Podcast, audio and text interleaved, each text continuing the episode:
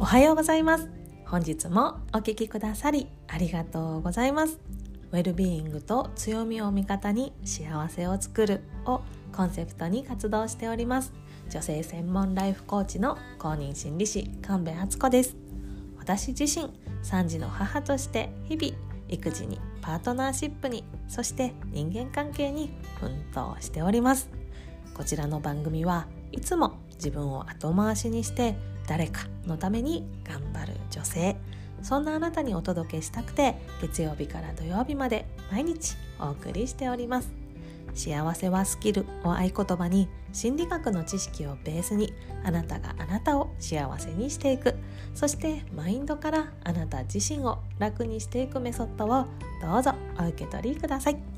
是非番組をフォローして耳から幸せを底上げするスキルを一緒に高めてくださいね。はい今日はですね不快な相手の対処法マインド編ということでご紹介したいと思います。マインド編と言いながらマインド編以外ないんですけども まだ。またね何か見つけましたら丸々編としてねご紹介したいと思うんですが今日はねマインドの話をしたいと思います。不快な相手とね遭遇した時のマインドセットについてお話ししたいと思います。でそのマインドセットどういうものか早速紹介しますね。相手の不快な態度とか行動とかっていうのは相手が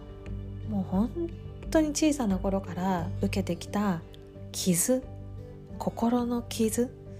によるものなんだなっていうのを理解する。これだけです。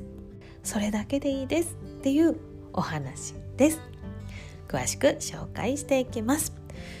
あの私たち人間っていうのはもう生まれた時からもう本当に大きなものから小さなものまでもう心にね傷を負っているっていうふうに言われておりますので例えば、ね「お母さん聞いて聞いて」って言った時に「もうお母さんちょっと今忙しいから待ってて」とか「後で」とか「あもううるさい」とか言われたらもうそれだけでね心にピキッとね傷が入るわけです。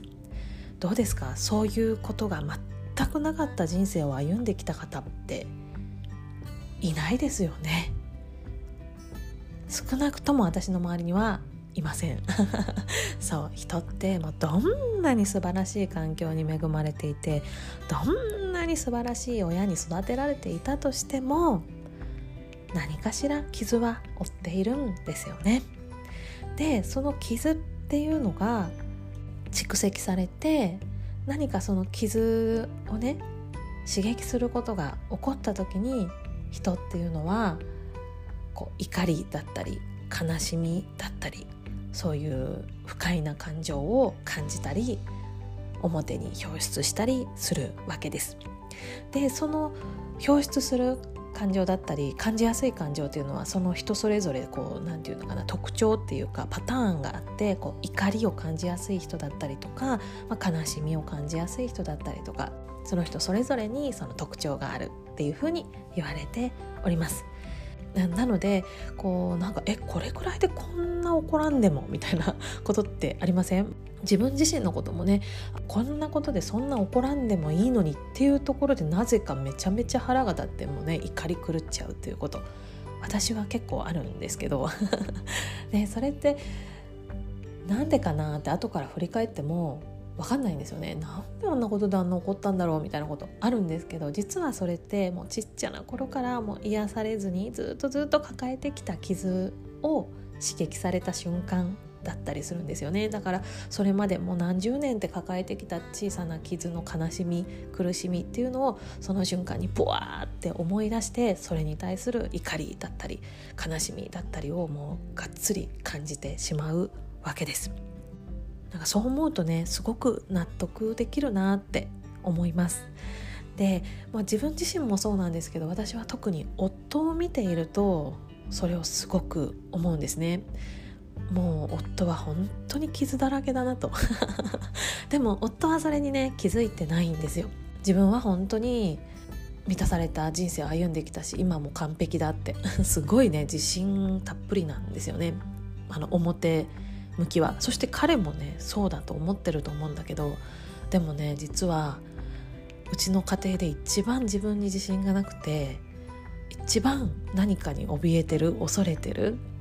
のは夫だなって実は思ってるんですけどもうそれ言ったらね彼のアイデンティティ崩壊するのでひっそり思っておりますって言いながらね世界に発信してますけどねもうこの放送を夫が聞かないことをね 願うばかりでございます。だね、まあ、ちょっとそれは置いといてそうなんでかっていうとね夫はものすごくよく怒るんですね。そんな怒らんでもっていうことをすごく怒ったりとかその子供たちに対するしつけっていう点でもいやそこまで怒らんでもみたいなことでねなんかすごいなんか瞬間湯沸かし器のように、ね、なって怒ってたりするんですよね。で以前はもう本当にそれが嫌で何なんだこの人みたいな。外の外にねいる時の態度と家の中で全然人間違うじゃないかと思ってなんだこいつって 実は思っておりましたでもさっきねお伝えしたその小さな傷が積み重なってっていう理論をね学んでからはあなるほど今の一言で夫は小さな頃からずっと抱えてきたたくさんの傷を刺激されちゃったんだなと思ってだからこんなに怒ってるんだなって冷静にね 見れるようになったんですよ。って夫が怒る時って大体自分がないがしろにされた時なんですよね。あとはこう自分の思うようにいかない時つまり夫はきっと子供の頃からいろんなことを我慢させられてきたんだと思うしいろんなところでこう否定的なメッセージをね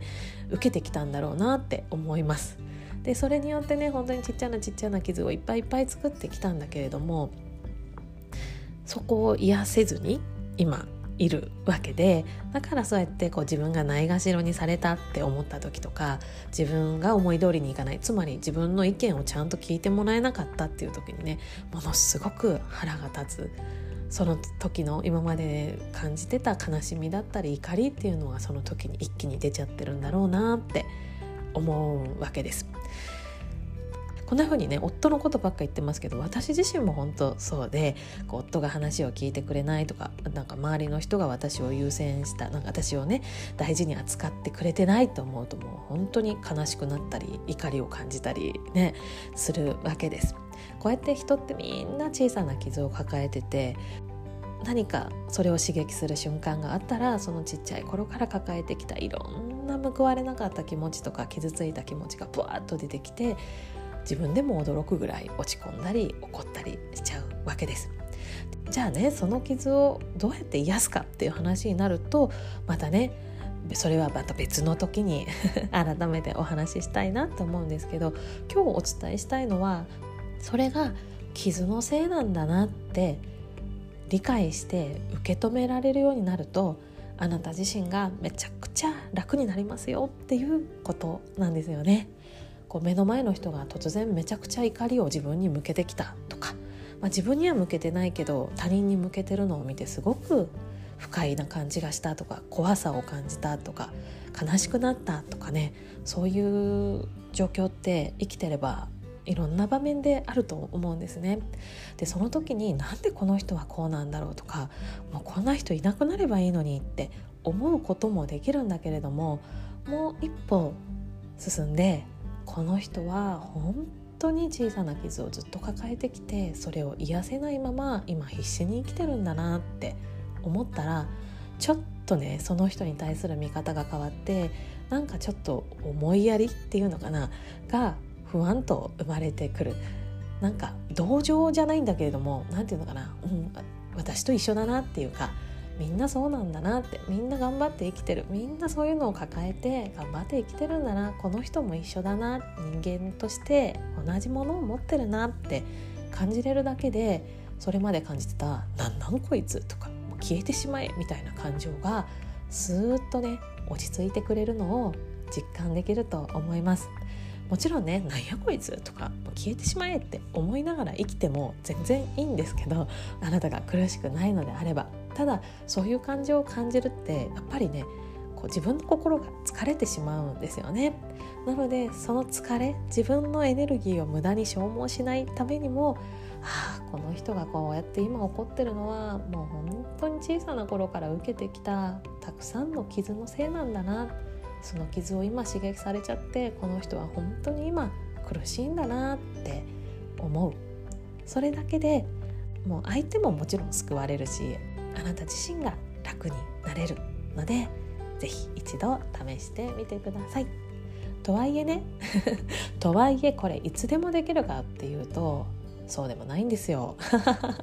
ね分かるとできるは違うなって思うんですけど自分自身が満たされてないと自分自身が疲れきってるとこんな風にね思うことは難しいのでまずは自分を満たす。ね。いつも言ってることですけれども。まずは自分を大切にする。自分に思いやりを向ける。っていうところを普段から取り組んでみてもらいたいなと思います。とこの流れでお知らせをさせてください。そう自分の中に安心な場所を作る。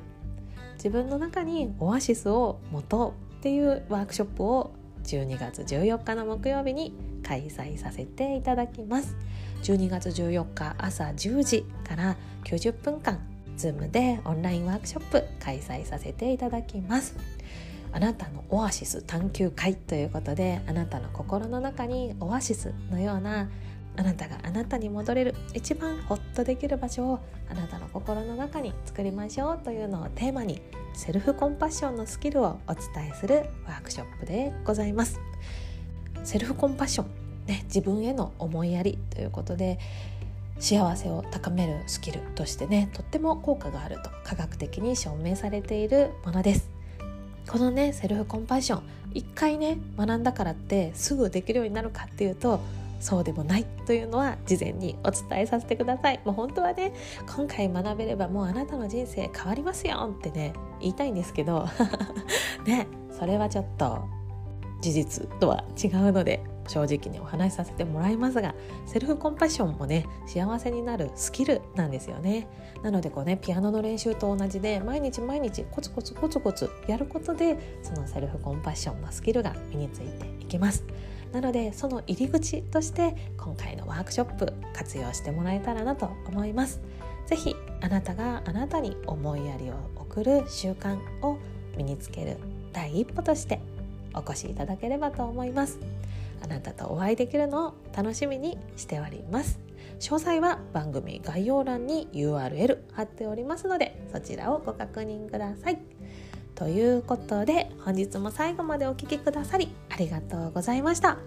月曜日ですね。1週間の始まり。今週もあなたらしく心地いい1週間作っていきましょう。ではでは最後までお聴きくださり本当にありがとうございました。また明日の放送でお会いいたしましょう